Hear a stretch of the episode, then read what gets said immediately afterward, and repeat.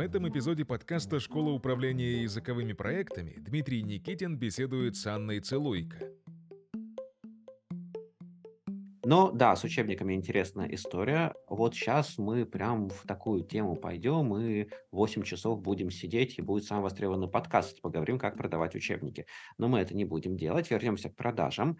Ну вот смотрите, вы говорите, что я просто хотел бы, чтобы у, э, у, у каких же читателей, у слушателей нашего подкаста все-таки было ощущение, что мы ваш кейс смотрим, очень интересный, Хелен Дарон, школа Смородина, все в Краснодаре. И э, есть кейс, когда учителям не надо говорить, сколько стоит, учителя рассказывают про продукт, а оплата на кассе. Третий раз сегодня, конечно же, должно прозвучать, все же по три идет. Докторская метафора, врачебная метафора врач, конечно, мне говорит, вот что сделать, как сделать, да. Он может сказать, вот это вот будут дорогие медикаменты, он, он, он может это сказать, в крайнем случае предупредить, что морально я карту другую взял, на которой денег побольше, когда в аптеку пойду.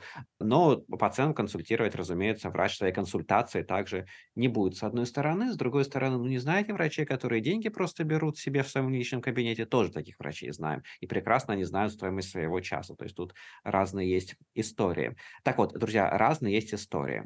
С одной стороны, есть история, вот и история Анны, она посерединке, как бы преподаватели ведут какие-то продажные мероприятия, очень такие ограниченные, не называю это продажами напрямую, педагогика это называю, кстати, и маркетинг продажи называю педагогика и коммуникация. Есть в другую сторону отход. Например, я согласен с этой позицией. Это вот Анна любит говорить про спиральную динамику. Вот у меня как раз спиральная динамика. Я вот с этим пониманием жил, потом прошел с другим пониманием, потом к этому пониманию вернулся еще пару раз. Мое понимание, что иногда не мешать преподавателю преподавать, это лучшая продажа. Вот просто вот оставить преподавателя в покое в его private pedagogical garden, в его маленьком садике, где он там что-то хорошее делает. Ни один преподаватель не идет в профессию, чтобы развалить индустрию и сделать больно людям. Ну вот ни один. Ну вот не видел я таких, по крайней мере. Все преподаватели идут, чтобы сделать что-то хорошее. Когда говорят, там в уроке ничего хорошего не было, да, в смысле, я не видел ни одного полностью плохого урока за 25 лет работы в карьере. Ну, ни разу я не был на уроке, который прям вот совсем плохой. Ну, вот, ну что-то было там. Вот, а в основном хорошие уроки. И есть такой концепт, э, давайте они на самом деле не будут у нас обзванивать учеников. Давайте они не будут вести там в развлекательных центрах мероприятия и просто будут преподавать. И это повышает продажи, когда преподаватели оставляют в покое в разумных пределах. Вот. Есть другая история, когда, например, в городе Красноярск в одной большой языковой школе преподаватели обзванивают клиентов, которые перестали ходить, и обзванивают клиентов-должников. Это работа преподавателей. И это так бесит преподов из других школ, но это преподавателей, которые делают обзвоны, отстроила так сильно, и это такая сильная культура, они говорят, да, мы обзваниваем, да, это наша работа, да, поэтому у нас зарплаты больше, да, поэтому у нас школа круче. А? Не факт, что все это правда, в общем, по рынку, но это тоже интересная концепция, а вот это вот уровень культуры, который называется «мы крутые, а вы, другая школа, не очень». Когда мы находимся антиподы и говорим «а мы зато обзваниваем сами, зато мы продавать умеем». И, ну, смотрите, что вашей организации подходит. Серединка, как у Анны Целуйка, или кейс Красноярска, или кейс «не трогайте преподавателей, оставьте их в покое». Такое вот тут разные кейсы у нас бывают. Ну, послушайте, как горит огонь, течет вода, и беседовать о продажах языковой школе можно вечно, конечно же. Много вопросов мы не обсудили, а, но я хотел бы в завершение эпизода сказать все-таки такую штуку, что мне кажется, что так же, как все абсолютно ученики родители, в том числе административно-академические сотрудники, влияют на удачный, успешный учебный процесс, точно так же, мне кажется, что абсолютно все влияют на продажи. Себе как собственник, может быть, вам, коллеге, будет полезно. Я взял такой концепт, он меня успокаивает лично. Мы же тоже люди, у нас же тоже чувства какие-то есть. Я сказал себе, все, кто забирает деньги из школы, влияют на продажу. Если ты говоришь, что ты не влияешь на продажу, особенно если ты сотрудник, который не академический, а административный или руководящий академический сотрудник, если ты говоришь, что ты не влияешь на продажи, ты не можешь забирать деньги из компании. Ну, как я понимаю. Это мысль номер один. Ну, она меня успокаивает. То есть, если ты получаешь заработную плату, ты продаешь. Мысль номер два. Ну, наверное, на продажи и на удержание клиента влияют все, потому что бухгалтер может нахамить, оформляя налоговый вычет, а может его сделать за один час. И вежливо предоставить. Потому что уборщица может поздороваться, сказать хорошего вам дня и сказать, вот у нас там конфетки лежат, новые, сегодня привезли, попробуйте. Как вам эта марка конфеток, которую мы стали класть на ресепшн? А может швабры ткнуть? Да, и мы все знаем вот эти вот кейсы всевластных уборщиц и вахтеров, и как это может э, быть совсем по-разному. Вот я квартиры снимаю регулярно, вот, вот вас, когда в Краснодаре Анна навещал э, школу Хелен Дарон, в квартире останавливался, и там у меня консьерж был. И в других квартирах у меня в других городах тоже в этот раз консьержи были. Слушайте, ну вот прям влияет на твой клиентский опыт консьерж. Он милый или он навязчиво милый, или он, да, или он сидит молчит. Вот сидит молчит, это самый хороший вариант, как оказывается. Преподаватель, мне кажется, влияет однозначно на продажи и на удержание, но мы здесь, наверное, с Анной согласны, давайте называть это педагогикой. Это называется педагогика. Когда говорят, мы не хотим маркетинг, ну, ребят, это не маркетинг, это педагогика, просто не называйте это маркетингом на самом деле. Не потому, что мы хотим обмануть, а потому что на самом деле педагогика, когда учитель пишет на доске ребята, сегодня мы выучим вот эти слова. Раз, два, три, четыре, пять. Вы их не знаете. Isn't that a bit of English duration мы выучим? Вы это знаете? Не знаете. И в конце урока он говорит, ребят, посмотрим, что написали в начале урока. Isn't that a bit of English duration? Вы не знали? Не знали. Знаете? Знаете. Молодцы. Вау. Вау. Вот лучшего маркетинга удержания я вообще и возвращения я вообще не знаю.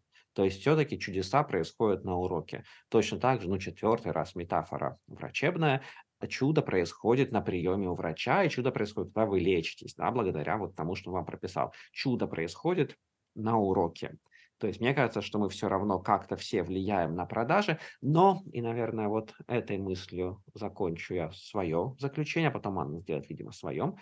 Но продажи, мне кажется, это сильный эфемизм, это выражение, которое, это слово, которое используется неправильно, так же, как маркетинг. Притом оно используется без понимания иногда как руководителями, так и сотрудниками, из чего возникают конфликты. Слово, продажи, воронка продаж. Анна, ну вот вы даже э, за наши два эпизода стеснялись говорить воронка продаж, холодные звонки. Вот вы сказали, там, там, конечно, мы не делаем холодные звонки. Э, страшно говорить даже воронка продаж. Ну а что там страшного? А страшно, потому что это красный флаг для многих сотрудников, включая преподавателей, потому что, ну, термины неправильно используются сами по себе, и вот не, не видится это так широко. Вот это вот, наверное, есть такая проблема. Я еще раз повторю мысль оставить преподавателя в покое, дать им делать свою работу, и, может быть, иногда дать администраторам делать свою работу, мне понравилась мысль не перекладывать ответственность как на волшебника в голубом вертолете, вот этого вот волшебного продажника, который нам продажу сделает, и точно так же не а, перекладывать ответственность на админа полностью. Мне понравилась, Анна, ваша идея очень о том, что админ делает вот это, то, что мы ему сказали, но дальше есть работа руководителя, и руководитель, собственно говоря, отвечает за продажи больше, наверное, чем администратор. Ну и подытожим, все-таки лучше Анна, вы знаете, что я считаю фразу «сто раз говорила» очень глупой? Потому что я считаю, что сто раз очень мало. Когда говорят, я сто раз им уже говорила, сто раз это так мало. Вот поэтому я еще расскажу. Мне кажется, что все люди, которые забирают деньги из компании, отвечают за продажи, Другой вопрос, что это педагогика на самом деле. Вот продажи очень часто это педагогика, это, наверное, второй большой вывод. И третий вывод, слушайте, а мы не упомянули, ведь родители и ученики они нам тоже делают продажи, им тоже интересно нам делать продажи, потому что родителям и ученикам интересно, чтобы у них были в аудитории like-minded people чтобы у них были такие же люди, как они. И поэтому им, разумеется, интересно тоже оставлять отзывы, рассказывать про нас. И эта тема, наверное, уже какого-то другого подкаста с кем-то другим, а может быть и с вами, Анна, кто знает, еще раз встретимся, как вовлекать родителей и учеников в продажи, ну и называют, разумеется, продажами, потому что и родители, и ученику интересно, чтобы у них в аудитории были люди, похожие на них. Анна, ваши выводы? С эпизода с нашего? Ну, я ухожу, наверное, с ощущением все-таки какой-то незавершенности, потому что тема на самом деле очень глубокая. Я с вами э, соглашусь, это интересная мысль называть продажи э, со стороны преподавателей педагогикой, потому что экспертные продажи, они так и совершаются, когда человек очень хорошо разбирается в своем деле и объясняет людям, что именно он будет делать, да, что именно он делает сейчас. То есть, по большому счету, наверное, так и есть и, наверное, возьму даже себе в работу. Мне понравилось так это формулировать. Хотите попробовать на практике инструменты создания образовательных продуктов? Присоединяйтесь к онлайн-курсу «Школа управления языковыми проектами». Регистрация на сайте dnschoolinfo.ru Немножко, может быть, грущу из-за того, что мы не успели некоторые моменты раскрыть подробнее, поэтому в качестве выводов я предложу какие-то мысли, которые по-хорошему надо дальше еще развернуть и как-то пояснить. Наверное, вот что я бы сказала. Очень важно для того, чтобы продажи, для того, чтобы количество людей, которые становятся нашими новыми учениками, да, увеличивалось, чтобы продажи у нас были на хорошем уровне, очень важно сотрудникам напоминать о целях, очень важно показывать, к чему мы идем, и напоминать, чего мы от них ждем на каждом этапе. Мы совершенно не сказали о том, что у нас продажи происходят в два этапа. Первая продажа – это записать человека на посещение нашей школы, чтобы он захотел, согласился, то есть продать ему идею посещения школы. А вторая уже продажа происходит в стенах школы, когда он пришел очень продвигающее было осознание для меня, когда мы стали так учить сотрудников. И мне жалко, что мы об этом говорим в завершении, но мне хотелось бы, чтобы это прозвучало. То, с чего такой, наверное, практичный вывод для наших слушателей, то, с чего можно начать уже сейчас, это э, сменить фокус внимания с продажи конечного продукта уроков на продажу для начала пробного урока или тестирования. И вот это дает очень хороший результат, когда наши сотрудники, которые обрабатывают звонки, обрабатывают заявки, когда они вот к этому ведут клиента. А потом, когда клиент уже пришел к нам, тогда уже включаются педагоги и ведут клиента к следующей цели. И вот хорошо бы педагогам тоже, то есть несмотря на то, что мы не говорим, что это продажа, хорошо бы им обозначать, как они на это могут повлиять, и хорошо бы им показывать метрики, которые мы считаем. То есть у нас это хорошо сработало, и люди с большим удовольствием смотрят на эти метрики, им интересно, потому что, конечно, сами они сами по себе, они это считать не будут. Им всегда интересно посмотреть на статистику. И вот это помогает, и включение, получается, сотрудников вот в это как бы разделение с ними вот этой не то что ответственности, а показать им вот эту стратегическую сторону, куда мы вообще идем, зачем мы туда идем и чего мы хотим, и показать им, что получается, очень помогает.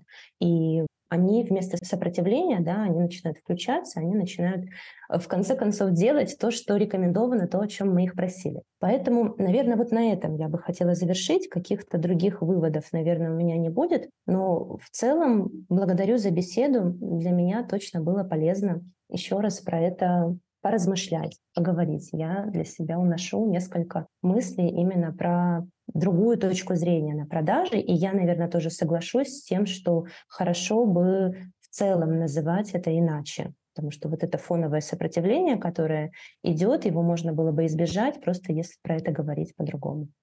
Анна, вы не переживайте, мы рано или поздно уйдем отсюда, потому что у меня тут из окна море. И оно, море, как мой дедушка, светлая ему память, говорил, море плачет. Море плачет. Знаете такое выражение «море плачет»? Это означает, что оно такое спокойное, тихое, теплое, и оно плачет, хочет, чтобы ты пришел и искупался в нем. Вот у меня вот сейчас вот море плачет, а поэтому через две минутки мы закончим. Но я хотел бы прям вот в конце пояснить, что я не имел в виду, что мы называем продажи педагогикой, я имел в виду, что то, что написано у нас в педагогических учебниках, это продажи. И просто это пересекающийся контент. Это не то, что мы там делаем подмену понятий, потому что у нас такие дурачки учителя, их можно обмануть. У нас учителя, ну, все такие админы, все сотрудники, высокоинтеллектуальные люди, которые понимают, что происходит. Но вчера буквально я делал модерацию одного выступления на форум в Красноярске как раз, и там была тема про повышение квалификации преподавателя в современном мире. И там отдельно вынесли авторы тему коммуникация, тема вовлечения в работу с родителями, и отдельно у них последний слайд шел маркетинг и продажи.